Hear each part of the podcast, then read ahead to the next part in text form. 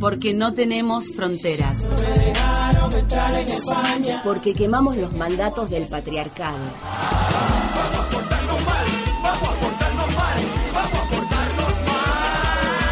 Porque dejamos de ser sumisas y devotas. Soy pecadora. Porque la diversidad nos alimenta. Porque la injusticia nos endurece y nos revela. Nos tienen miedo porque no tenemos miedo. Porque en el 2013 Vamos por el aborto legal. las revueltas Y comunicadoras de 8300 hacen radioactivas. Damas y caballeros, pasen y vean, pasen y vean. Perrito piloto, la chochona. Panteras rosas, cerdo sucha. pa- Buenas tardes para toda la audiencia. Les damos la bienvenida a un nuevo programa de Radioactivas, una articulación entre la colectiva feminista La Revuelta y comunicadoras de 8300. Estamos en el aire hoy, quien les habla Belén Grosso, en la producción Melina Fit y en la asistencia técnica Sergio El Bomba Guzmán. ¿Cómo vas, Bomba? Todo bien. Bueno, Radioactiva se retransmite desde Neuquén Capital, Patagonia, Argentina, a través de FM 91.1, la colectiva Chapal de Zapala, por la red Nosotras en el Mundo y por FM Zumba La Turba de Córdoba. Pueden llamarnos al 448-2270 si son de acá de la zona o visitarnos en nuestra blog radioactivas11.blogspot.com. En el programa de hoy vamos a estar retomando el debate que realizamos de manera conjunta con el Centro de Estudiantes de Economía el lunes sobre las propuestas y programas de los partidos políticos en cuanto a los derechos humanos de las humanas. También ahora nomás en unos minutitos eh, vamos a estar conversando sobre la colonización y la pérdida de libertad de los pueblos originarios de toda América eh, con Verónica Willipam. Eh, bueno, hoy es eh, 12 de octubre, Día del Respeto de la Diversidad Cultural, y eh, esto es en conmemoración a la llegada de Cristóbal Colón a lo que Occidente denominó como América. El costo más sangriento de la colonización fue la matanza de miles de indígenas, la exterminación de cientos de pueblos y el genocidio de culturas originarias. Los pueblos indígenas desde hace unos años comenzaron a realizar actividades cada 11 de octubre para celebrar el último día de libertad. La comunidad mapuche de Neuquén se manifestó con una caravana hacia los lagos Los Barriales y Marimenuco, que se encuentran a 80 kilómetros aproximadamente de acá de Neuquén Capital, y, y donde denunciaron la contaminación generada por la actividad hidrocarburífera en el lugar. Así que ahora en un ratito vamos a estar conversando sobre esto, sobre esta actividad con Verónica. Y ahora vamos a escuchar un tema musical de los compañeros y compañeras de Puelcon. Los Incas vuelven a atacar, pelea mi gente su libertad. En todo el Gualmapo es igual, represión e injusticia.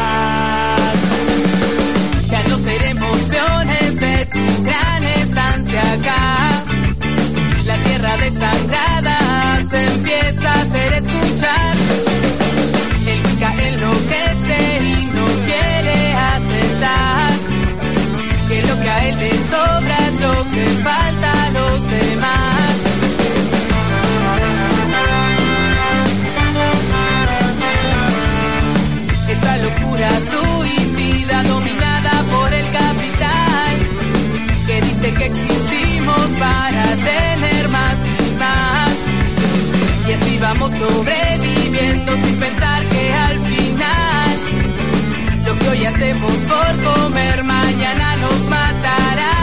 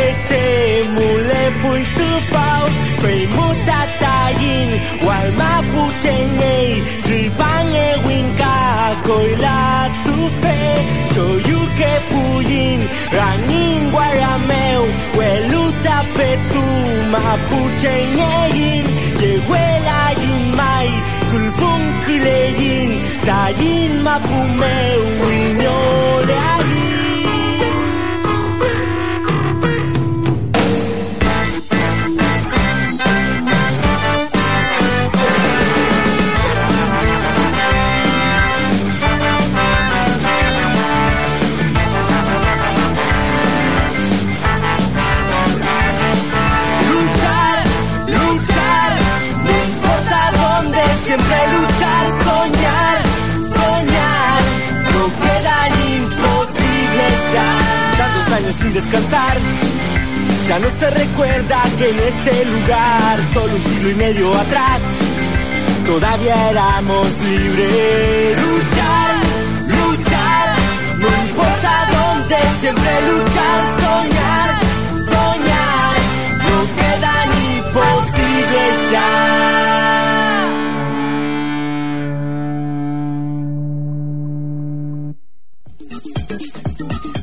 Radioactiva.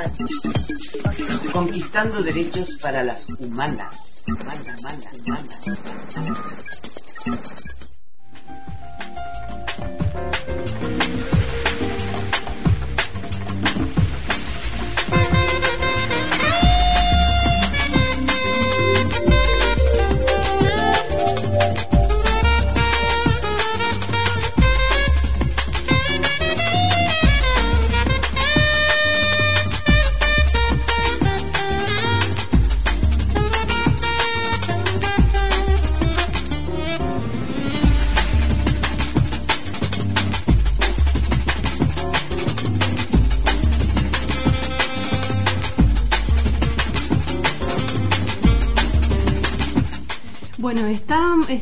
Escuchando Wal Mapu Libre de los compañeros y compañeras de Puelcona. Este disco lo presentaron ayer eh, vía internet, lo pueden descargar gratuitamente, así que desde ya les agradecemos toda su, su solidaridad y política con, con este tema. Eh, bueno, eh, como les contábamos recién, ayer eh, se, se hizo una caravana hacia los lagos Los Barriales y el Marimenuco para denunciar la contaminación generada por la actividad hidrocarburífica en el lugar, ¿no? Los lagos. Eh, teníamos una entrevista pautada con Verónica Willipan y estamos tratando de comunicarnos, pero bueno, no nos atiende en estos momentos, así que vamos a esperar un ratito más y si no vamos a a seguir eh, con el tema que con el otro tema que teníamos pautado que era sobre el debate que realizamos la semana pasada en conjunto con compañeros y compañeras del Centro de Estudiantes de Economía.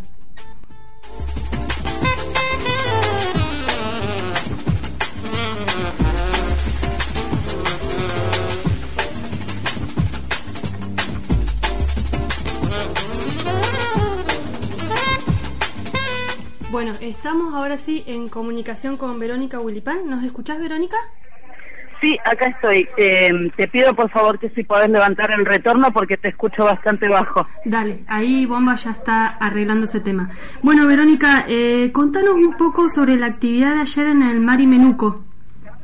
Eh, mira, en realidad poco te voy a poder contar porque yo estuve compartiendo la jornada de lucha acá en San Juan eh, con, las, la- la- las hermanas del pueblo Huarte, con bueno toda la movilización que se generó a partir de la CTA, eh, con el lema de, del- del no a extractivas. Ajá. Eh, uy, se escucha, está un poquito complicado el sonido. Bueno, y estuviste, est- estás eh, en una actividad en San Juan.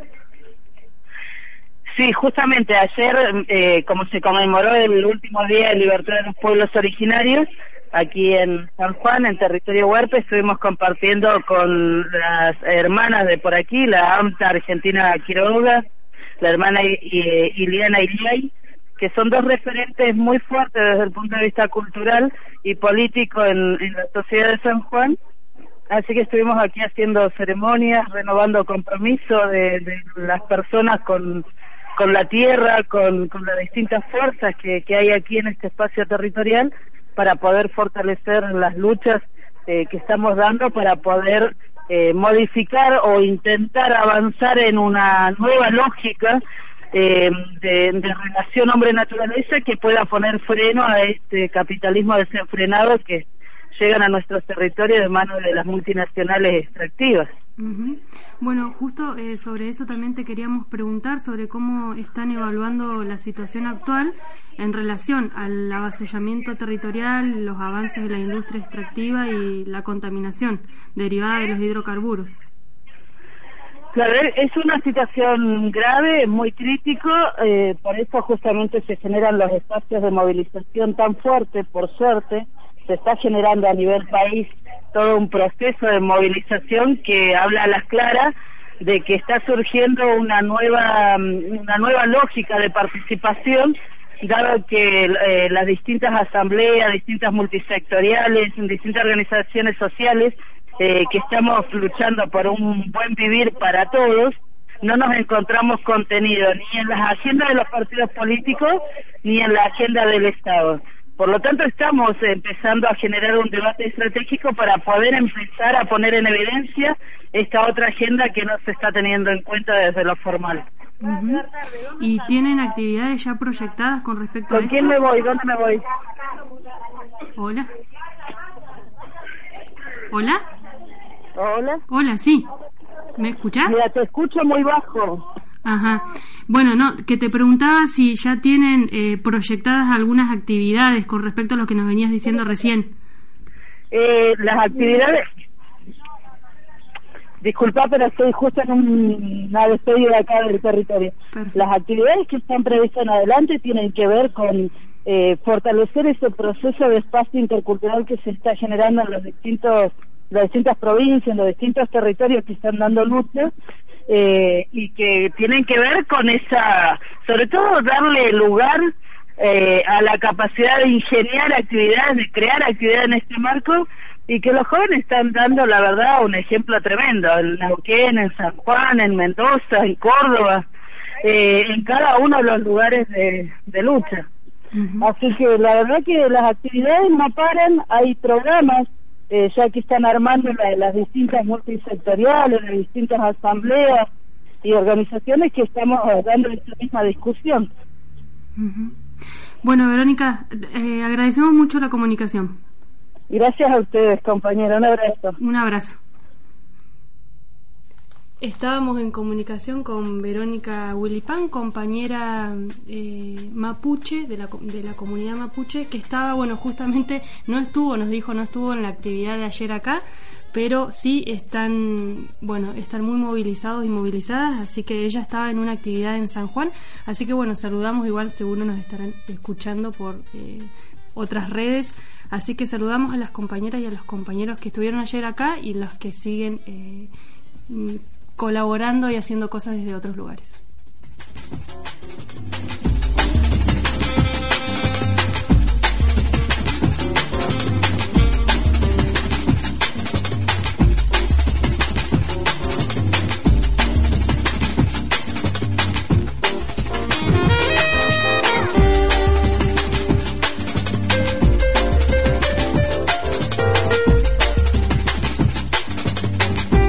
Bueno, si se quieren comunicar con nosotras, pueden hacerlo al 448-2270, visitarnos en nuestra blog radioactivas11.blogspot.com o al Facebook también de Radioactivas.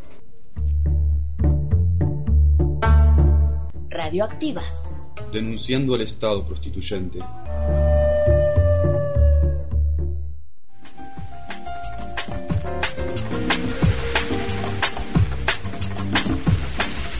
Como les contábamos hace un ratito, el lunes 7 se realizó en AMUC la charla debate, programas y propuestas de los partidos políticos sobre los derechos humanos para las humanas, que fue retransmitido por, por Radio Universidad, por Radio Puelmapu, Radio Argentina, La Voz de Neuquén, la colectiva Chapal de Zapala, por Radio Pocahuyo de San Martín de los Andes y por Radio Los Andes de Villa Pegüeña, entre otras radios.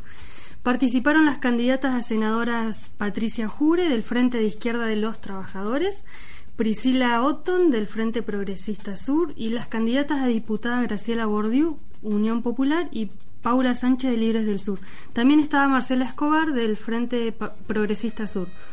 Todas mujeres y todas pertenecientes a partidos o frentes que buscan consolidarse como tercera fuerza en las elecciones parlamentarias del 27 de este mes, en las que Neuquén renovará tres bancas en el Senado y otras tres en la Cámara de Diputados. En este punto queremos detenernos en los y las que no fueron.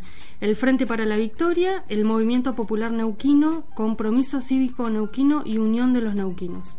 Los tres primeros son los partidos que gobiernan en la nación, la provincia y el municipio capitalino. A ninguno les interesó discutir sus propuestas o posturas sobre los derechos de las mujeres.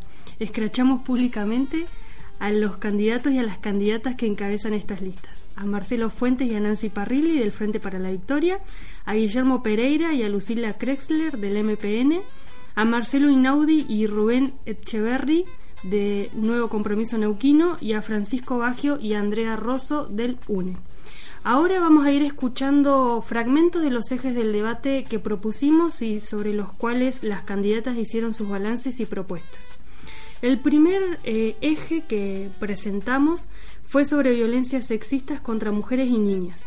La mayoría hizo hincapié en la necesidad de incrementar los presupuestos para dar cumplimiento a las leyes y organismos que deberían sancionar, prevenir y erradicar la violencia. Patricia Jure además instó a que exista un consejo de control elegido por mujeres que monitoree la ejecución del presupuesto destinado y las acciones de gobierno en pos de terminar con este tipo de violencia que en 2012 dejó 255 femicidios. Nos vamos a escuchar el audio y después seguimos candidata a diputada por Unión Popular. El tema del presupuesto nacional es un, tema a tener en consideración. ¿Por qué?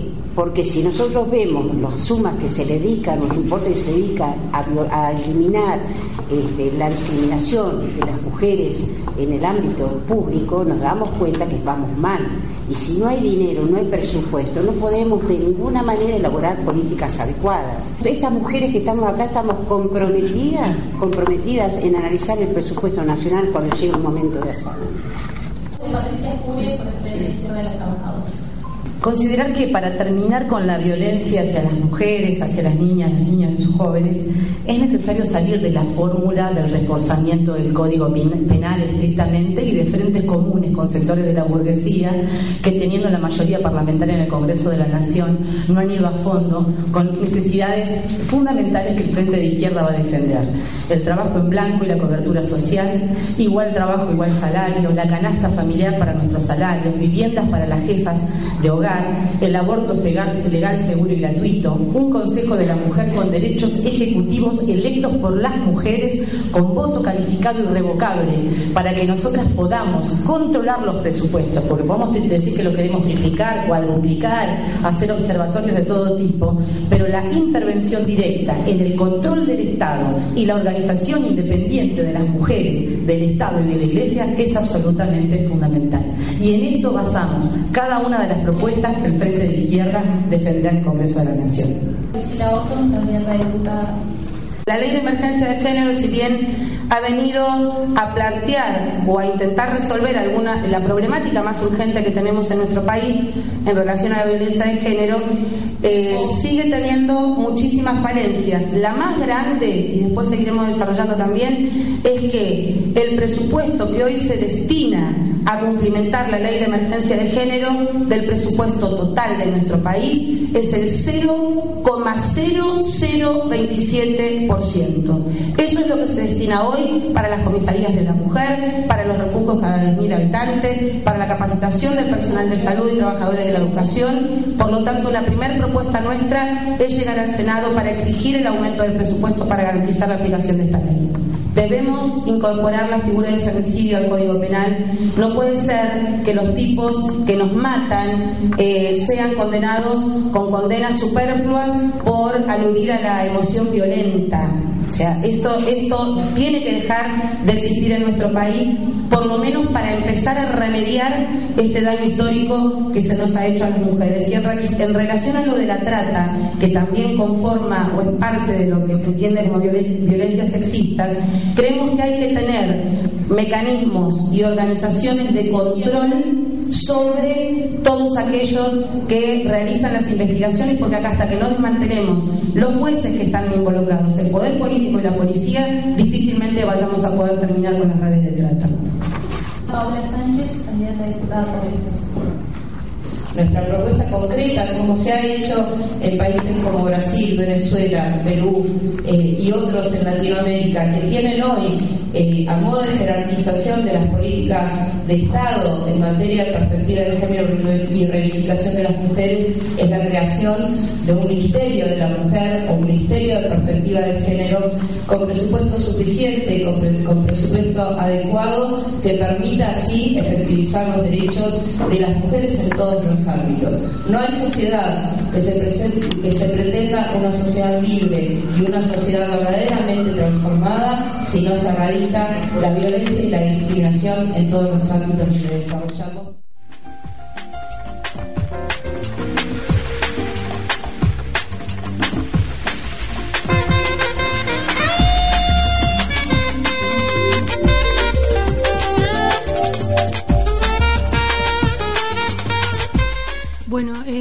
Importante ¿no? la discusión sobre, sobre el presupuesto para, eh, para tratar estos temas, pero queremos hacer eh, dos em, comentarios.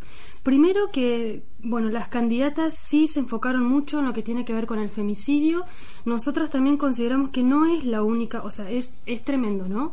Pero no es la única forma de violencia contra las mujeres. las formas en que se expresa el poderío masculino son difíciles de clasificar y son muchísimas, ¿no? Entonces, eh, sí nos parece eh, muy interesante y, que se pueda discutir y que se aumente el presupuesto, pero nos parece también que hay que hacer otro tipo de cosas eh, para empezar a ir desarmando estas violencias eh, que se nos presentan. También eh, decir que el femicidio está incorporado en el Código Penal, se aprobó a fines del año pasado con la ley 26.791, así que es un gran avance eso y nos parece que es a partir de ahí que hay que empezar a hacer vivir, como decimos nosotras, las leyes sobre estos temas, que con que esté la ley no alcanza y eso lo sabemos y nos parece que ahora es momento como, bueno, de empezar a hacerla vivir más en la cotidianidad. Eh, el segundo eje que planteamos fue la inclusión laboral de, laboral de mujeres y travestis. El debate en este punto giró en torno a la necesidad de tener o no un cupo eh, de compañeras travestis eh, en empresas y en reparticiones del Estado. Así que vamos a escuchar y después seguimos un poco más. Patricia candidata senadora por el Frente de Izquierda de los Trabajadores. Bueno, muchas gracias. Bueno, para el Frente de Izquierda de los Trabajadores, la igualdad legal no garantiza una igualdad real.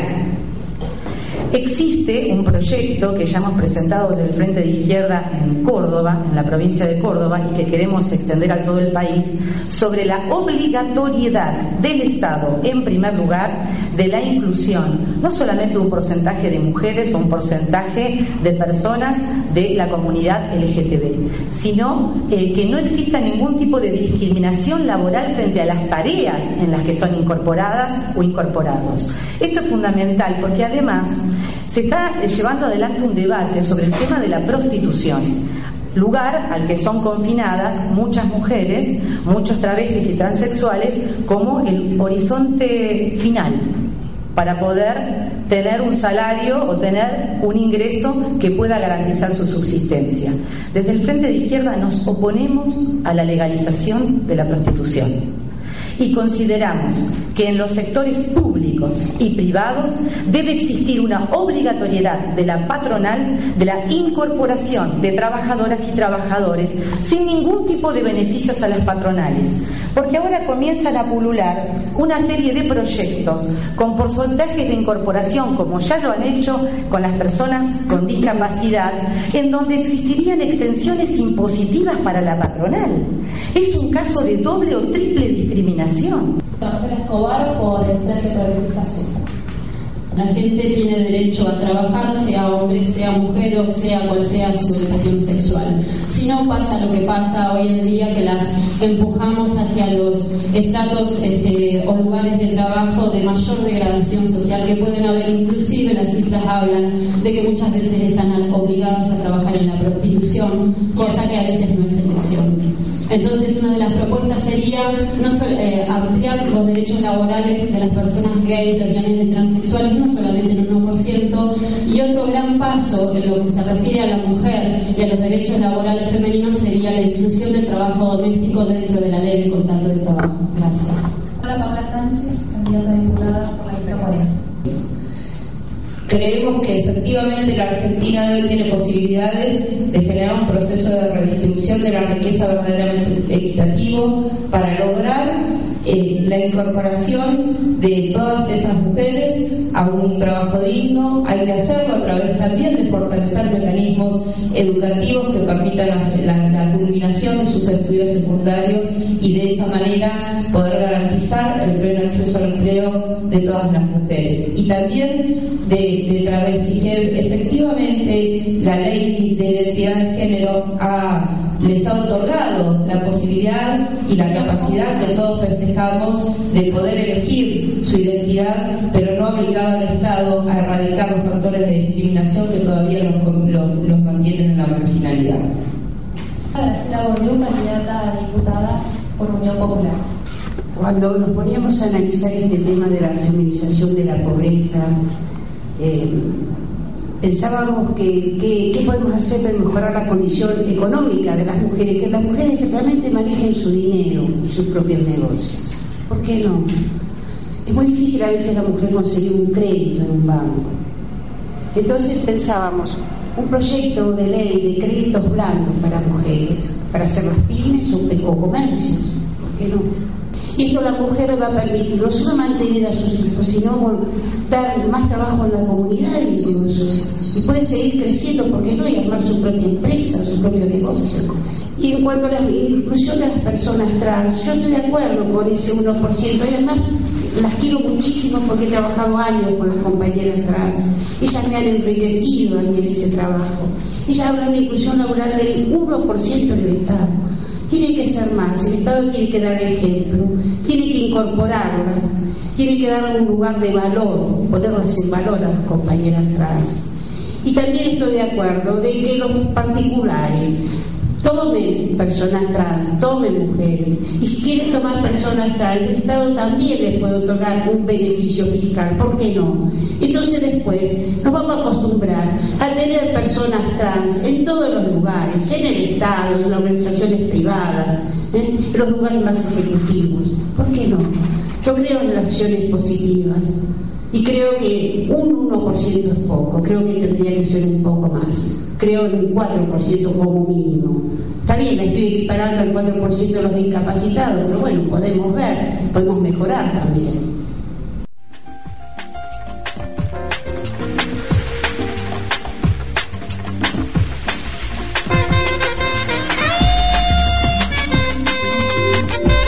Bueno, estábamos escuchando las propuestas, bueno, o no tan propuestas sobre políticas de inclusión laboral para mujeres y travestis.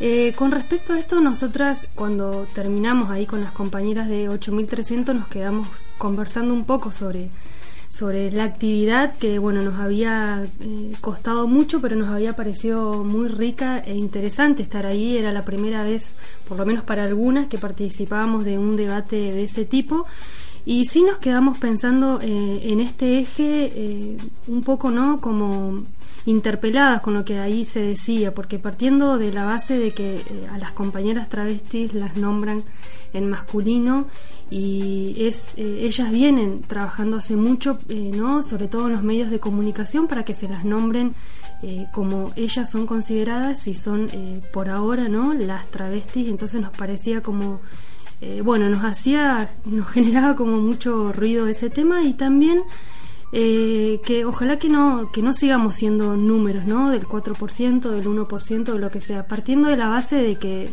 de que somos personas y de que tenemos los mismos derechos. Entonces nos parece que, que los puestos de trabajo tienen que ser en igual de condiciones para los géneros que sean.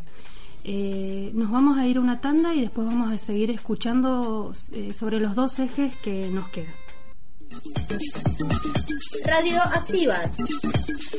Conquistando derechos para las humanas. Humanas, humanas, humanas. Radio Activa. Nadie es normal. Nadie es normal.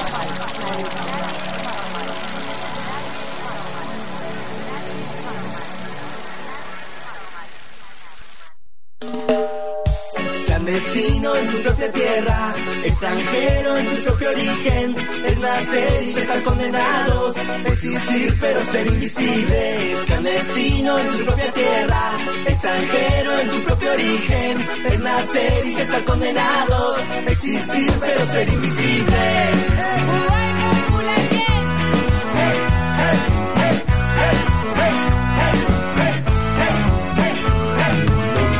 tu frontera, bandera, que demasiado duro ya es tener que ir a tu escuela, donde se niega mi identidad y me enseñarán una historia ajena.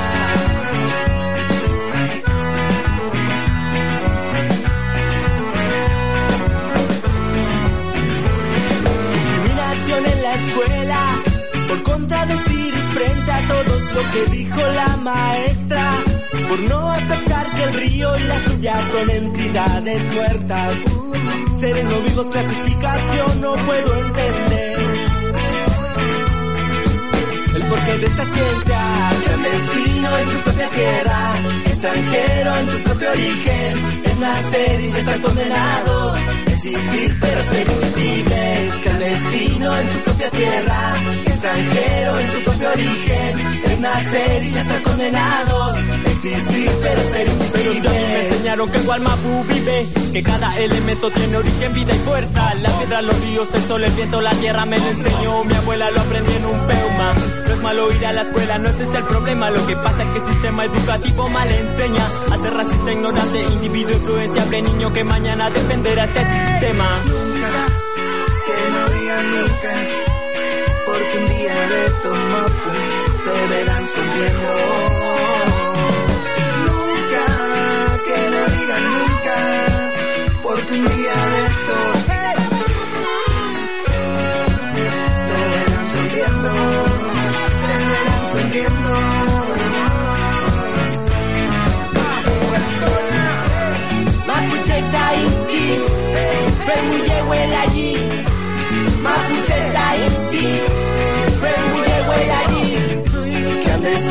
tu propia tierra, extranjero en tu propio origen, es nacer y ya estar condenados, existir pero ser invisibles. Clandestino en tu propia tierra, extranjero en tu propio origen, es nacer y estar condenados, existir pero ser invisibles. Clandestino en tu propia tierra, extranjero en tu propio origen, es nacer y estar condenados, existir pero ser invisibles.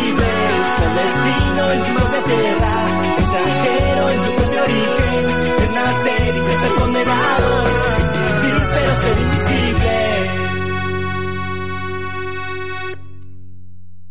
Radio Activa.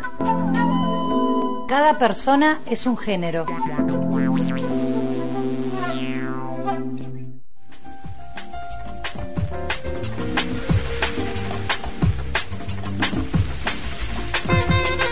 Estábamos escuchando a Puelcona con Clandestinos. Recordamos que este es uno de un tema de su primer disco y que lo pueden descargar gratuitamente de internet.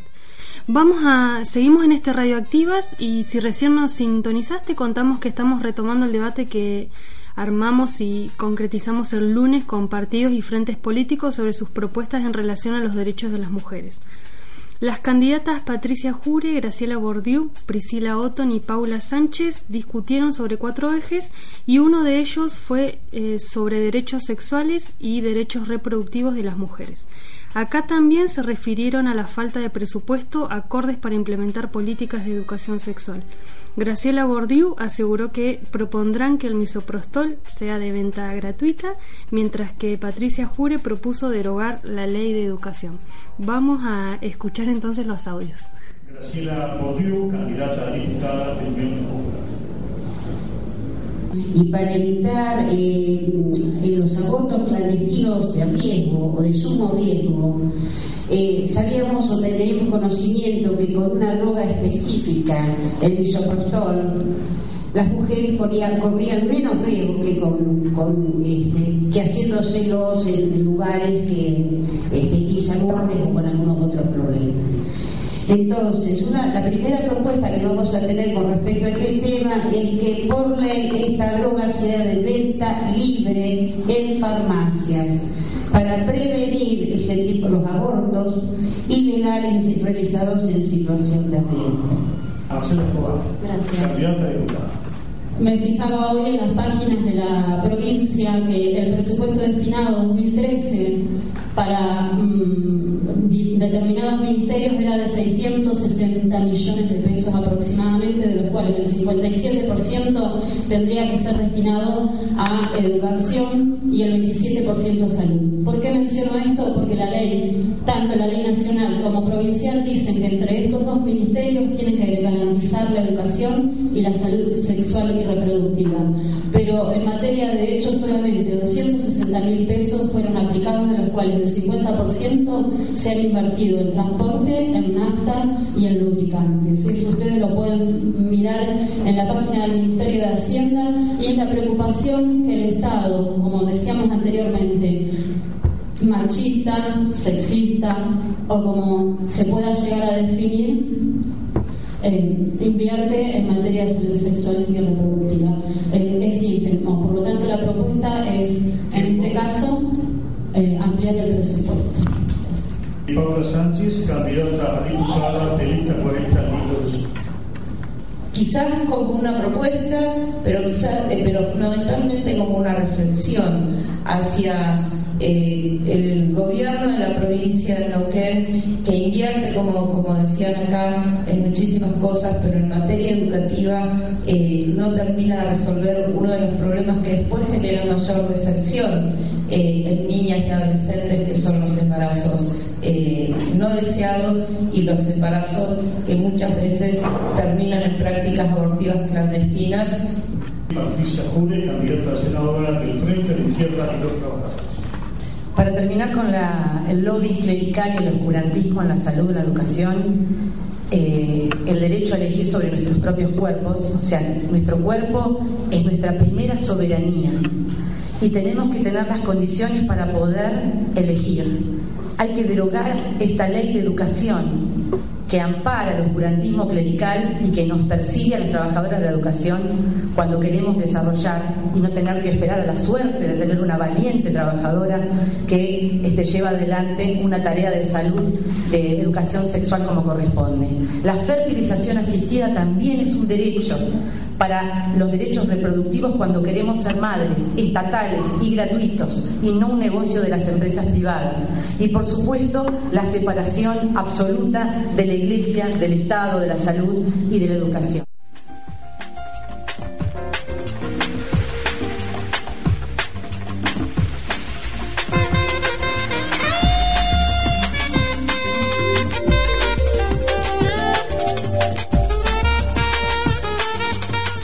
nuestro país, eh, las leyes vinculadas a los derechos sexuales y reproductivos eh, tienen un largo camino andado, pero aún no se logró disminuir, por ejemplo, la maternidad adolescente, la falta de acceso a servicios de salud amigables. Aún hoy en hospitales y centros de salud de esta provincia se les exige a los adolescentes y a las adolescentes que sean mayores de edad para dar información vinculada a métodos anticonceptivos si no van acompañadas por personas adultas la presunción de la heterosexualidad como la forma esperada de sexualidad que desalienta controles ginecológicos en lesbianas jóvenes y adultas, el vencimiento de insumos anticonceptivos por la falta de distribución y entrega adecuada, la falta de extensión poblacional para el acceso al PAP, las dificultades para acceder al aborto no punible, pese al fallo de la Corte Suprema de Justicia emitido en marzo del 2012. El presupuesto destinado a la salud sexual y reproductiva, las violencias ejercidas durante el parto y la proliferación de la industria de la cesárea en ámbitos privados son algunos de los ítems eh, que les propusimos abordar eh, sobre el tema de derechos sexuales y reproductivos cuando, cuando les propusimos este eje, un poco eh, a esto queríamos hacer referencia. Sí se habló sobre que falta presupuesto y eso ya lo sabemos. Y también queremos como aclarar que está la ley de fertilización asistida, es ley también desde, desde el 2012, el mismo día que fue ley la ley de identidad de género también se aprobó la ley eh, de fertilización asistida, así que eso también ya lo tenemos, por eso decimos que hay muchas leyes, pero que nos parece ahora que hay que empezar a concretizar eh, desde otros lugares, eh, así que bueno, invitamos a seguir pensando sobre este tema que tanto hacemos, no sé, que tanto necesitamos seguir aprendiendo y seguir defendiendo sobre nuestros derechos sexuales y nuestros derechos reproductivos. Eh, ahora vamos a seguir con la postura de las candidatas y este punto eh, que vamos a escuchar ahora es sobre el proyecto de ley de interrupción voluntaria del embarazo de la campaña nacional por el derecho al aborto legal, seguro y gratuito. Jure, candidata senadora por el Frente de Izquierda y los Trabajadores. Bueno, en primer lugar, desde el Frente de Izquierda hemos acompañado con la movilización, la presentación del proyecto de la campaña, considerando una diferencia menor que tenemos respecto de la objeción de conciencia y el papel de los médicos o de los profesionales de la salud frente a eh, la decisión de una mujer de interrumpir su embarazo. No debe haber ningún tipo de condicionamiento, pero como el artículo dice que el Estado debe garantizar o la salud pública debe garantizar de todos modos la interrupción del embarazo si una mujer así lo deseara, consideramos que esa pequeña diferencia de todas maneras está saldada por la propia movilización que hemos llevado adelante de conjunto en no una sola presentación. Se ha hecho una en el 2007, se ha hecho una posterior en el 2012. Ha perdido estado parlamentario la primera presentación porque el gobierno nacional y la oposición se han negado sistemáticamente a tratar el debate de la despenalización del aborto y no solamente su despenalización, sino la garantía estatal y gratuita de su asistencia, incluso de la necesidad de un equipo interdisciplinario que pueda acompañar a la mujer sin ningún tipo de prejuicios ni condicionamientos para saber cuáles son las causas, y las causas las sabemos porque lo vivimos, están muchas veces atadas no solamente a las violaciones o a los abusos, sino a las presiones patronales ante la pérdida de trabajo, ante las condiciones en las que uno no puede desarrollar más su familia porque no tiene vivienda, porque hay violencia en la familia. Es un problema integral. El problema del aborto y el derecho a interrumpir el embarazo es como el derecho de huelga. Es el derecho a poder resolver un problema que el Estado nos condena.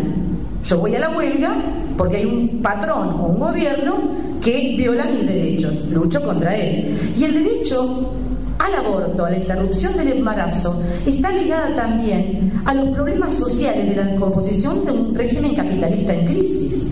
Si no, no habría medio millón. Y hemos hablado durante estos minutos acá sobre otras consecuencias por las que una mujer ante un embarazo no solo no deseado, sino un embarazo que no tiene condiciones de desarrollarse, una vida que no tiene condiciones de desarrollarse porque la propia vida está cercenada a la miseria, a la violencia y a todo tipo de vejaciones y postergaciones, pues tenemos que luchar para que esas condiciones se reviertan. Entonces, apoyamos este proyecto, hacemos absolutamente responsable a la atadura y a los compromisos que el gobierno y la oposición en el Congreso de la Nación tienen con la Iglesia y planteamos que es necesario que en los hospitales públicos exista el recibimiento y la asistencia que corresponde para la cual nos debemos movilizar, va a ser una lucha muy importante, tal como decía la del derecho de huelga, para poder garantizar para las mujeres, para las jóvenes, un derecho que es fundamental. Graciela Bordiú, candidata diputada por Unión Popular. Bueno, en cuanto a la despenalización del aborto, tenemos que tener presente que nuestro Código Penal tiene casi 100 años. Cuando hablamos de casi 100 años no estaban ni los derechos civiles de la mujer y menos se consideraba la igualdad de los sexos ni el principio de no discriminación en razón del sexo. Así que esos artículos realmente no tienen razón de ser. Así que estoy de acuerdo con la derogación de dichos artículos 85 y 86 del Código Penal. Y cuando hablamos de la salud de la mujer y la cuestión del aborto clandestino y el riesgo para la salud, bueno, estamos con un problema de salud pública. No tenemos registro, pero hablamos de 100 muertes anuales y hablamos entre 500.000 y 700.000 mujeres, eh, abortos clandestinos al año, pero tampoco tenemos registro de eso. Entonces, si hablamos de un tema de salud pública, tenemos que resolverlo. El Estado lo tiene que resolver y tiene que sacar la ley. Eso es así. Tarde o temprano la ley va a salir, nosotros apoyamos. La campaña que se viene realizando desde, hace años por el aborto legal, gratuito y seguro, por supuesto que lo acompañamos. Las cuestiones filosóficas, las cuestiones religiosas, las ideológicas las respetamos, pero el Estado es otra cosa, así que bueno. La diputada Paula Sánchez por Sur. Es cierto que el Código Penal eh, es de hace 100 años y es cierto también que eh, en una sociedad que en 100 años ha avanzado un montón, esos artículos del Código Penal deberían haber sido eliminados. No lo han sido también porque presiones de carácter moral, ético y religioso han impedido avanzar en este debate respetuoso, serio, franco, pero fundamentalmente imprescindible porque la interrupción voluntaria del embarazo o la despenalización del aborto es un problema de resolver grandes desigualdades sociales, porque en esta sociedad es un tanto careta, quien tiene plata va a una clínica privada, le paga, no sé ahora cuánto, pero 5 mil, 6 mil pesos seguro a un médico y no hay denuncia y no hay, no hay delito, no hay nada. Las mujeres pobres son las que efectivamente o caen eh, en, manos de la justicia o mueren eh, producto de, los abortos mal practicados en condiciones de insalubridad y de clandestinidad. Con lo cual también es un problema de salud pública que hay que abordar eh, de una forma que decididamente no es la penalización ni la persecución penal de la interrupción voluntaria del embarazo porque las cifras nos muestran que desde hace 100 años no solamente penalizar el aborto no ha reducido las prácticas, sino que ha aumentado la cantidad de mujeres muertas producto de abortos mal practicados. En relación al, proyecto de ley eh, Libres del Sur, como parte de los sectores progresistas en el sentido de una sociedad transformadora y mirando en un sentido de progreso, ha acompañado y es parte de la campaña nacional eh, por el aborto legal, seguro y gratuito. Porque además entendemos que no alcanza con despenalizar el aborto y que, como bien dice la campaña, necesitamos educación sexual para poder decidir, anticonceptivos para no abortar y aborto legal para no morir. Progresista Sur, la candidata a senadora Priscila Otto. Sí, yo, por supuesto que nosotros eh, desde el Frente Progresista Sur, lista 504, nos posicionamos a favor del aborto legal y gratuito, eh, seguro, legal y gratuito en nuestro país, así que nos vamos a detener en el punto B del papelito que nos dieron. Eh, en este sentido, contar un solo dato. En Uruguay, que se aprobó la despenalización del aborto, en un año, nada más que en un año, lograron bajar, prácticamente erradicar las muertes por aborto en ese país. Las muertes en un año de haber aprobado la ley de despenalización. Eh, junto con esto, yo voy a retomar lo que al final planteaba Paula, que para nosotros es lo esencial, porque justamente el tema del aborto o de los eh, que están en contra, de los antiabortistas, que son ustedes, que están a favor de la muerte y que andan matando niños por ahí y que parece que de eso hacen este, una bandera, no terminan de entender la tremenda importancia que tiene esta consigna que todos los que estamos acá presentes creo que abrazamos y que se lleva adelante eh, gracias a las compañeras que se han movilizado durante todos estos años, compañeras y organizaciones, que es anticonceptivos para decidir. Perdón, educación sexual para decidir. Educación sexual para decidir. Y acá hay que profundizar nuevamente en el debate de decido mi sexualidad. Decido mi sexualidad. Educación sexual para decidir. Anticonceptivos para no abortar. Y disculpen que haga este énfasis, pero es que a veces parece una sordera de perogrullo, una sordera de necios que nos tildan de andar queriendo matar porque sí, como si fuésemos asesinas sin tener en cuenta además todos aquellos contextos sociales, culturales, políticos y económicos que hacen que una mujer tenga que llegar a tomar la decisión de abortar. Entonces, anticonceptivos para no abortar y aborto legal para no morir. Esa es la esencia de las propuestas que en este sentido nosotros levantamos y que creemos desde el Frente Progresista Sur que hemos desarrollado en estos cuatro puntos. En relación a qué propondríamos, miren, no creemos en un poder más fuerte que el de la movilización popular. Las cosas que se han logrado transformar de, de, raíz en cualquier país del mundo han tenido que ver con la movilización popular.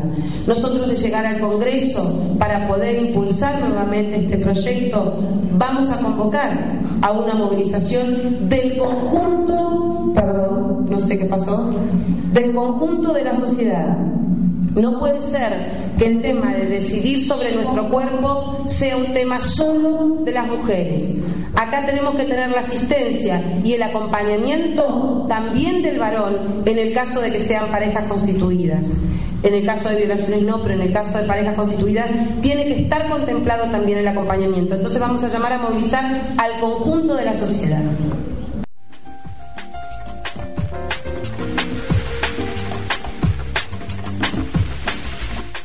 Bueno, todas se mostraron a favor del proyecto que legaliza el aborto libre y gratuito en cualquier caso hasta la semana número 12 de gestación, así que eh, buenísimo por eso.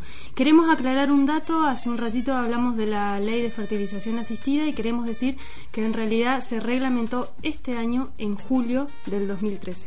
Así que eh, aclarado eso, la última, eh, el último audio que bueno no vamos a poder escuchar porque se nos está terminando el tiempo, pero sí les preguntamos a las candidatas cuál creían ellas que era la deuda que tenía la democracia para con las mujeres.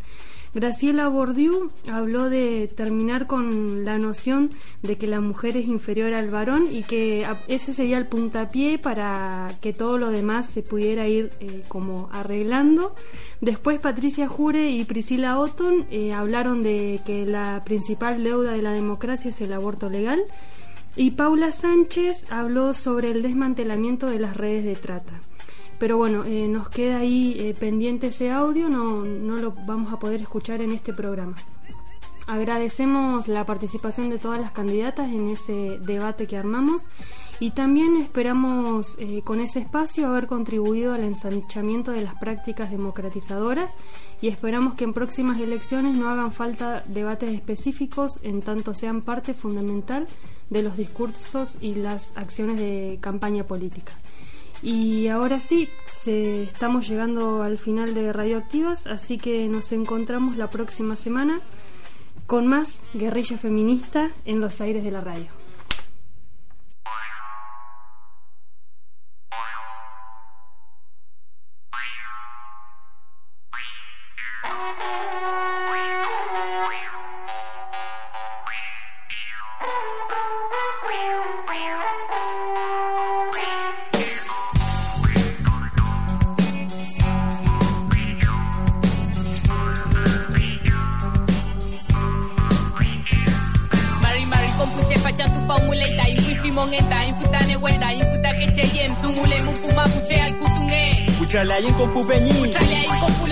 Aquí vamos a cantar y no es para figurar. Siempre con verdad hablar, nuestro raquismo expresar. Conciencia hay que despertar para poder aportar a esta lucha y resistencia. Esta vida está en vigencia. Este origen milenario en nuestras venas palpitando. El Cupam te va ordenando porque no puedes negarlo. Los guerreros del Gualmapo así llegamos cabalgando contra estados opresores, injusticias del Muchos años de invasión, de usurpación y represión que quisieron integrarnos con su colonización. Pretendieron aplastar a esta gran identidad. Al mapuche no lo calla porque tiene dignidad.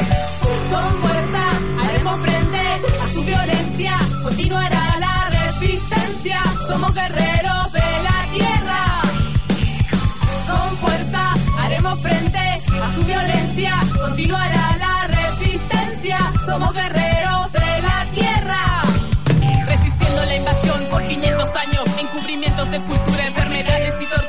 Genocidios premeditados. Donde comienza el terrorismo del Estado. Terrorismo del Estado. Destrucción del equilibrio en el cual hemos vivido. El Gualmapo es arrasado por los fines lucrativos de las multinacionales en la falsa democracia de gobiernos finca que responden a su aristocracia. Hoy los estados asesinos roban nuestros niños, los encierran en iglesias y escuelas, con malos tratos configuran el ser nacional robando identidad y el derecho a la diversidad. Pero somos preexistentes con origen milenario. Este pueblo originario no se agacha, se la banca. El sonido del Gualmapu es la voz que se Ese puño que no para, que golpea, que no calla. Con fuerza haremos frente a su violencia, continuará la resistencia. Somos guerreros de la tierra. Con fuerza haremos frente a su violencia, continuará la resistencia. Somos guerreros de la tierra. Nuestra nación mapuche, una sola sin opciones, las invasiones fueron muchas y aún siguen presentes de las multinacionales de gobiernos cómplices que las promulgan y defienden. Muchos son los atropellos que los nos imponen, muchas son las injusticias, muchas contaminaciones, muchas son las estructuras que nos reprimen, muchas son las balas militares que nos persiguen. Este sistema Winca no tolera nuestra vida, premia la cobardía y la dignidad castiga. Abajo, abajo, los muros del Estado, que salgan los hermanos que están encarcelados. Matías Cachilebu, hermano asesinado por usurpadores de tierra y perros del Estado. Siempre estarás presente en la lucha con tu gente, con tu sangre se levantan mil guerreros combatientes. Con fuerza haremos frente a su violencia, continuará la resistencia. Somos guerreros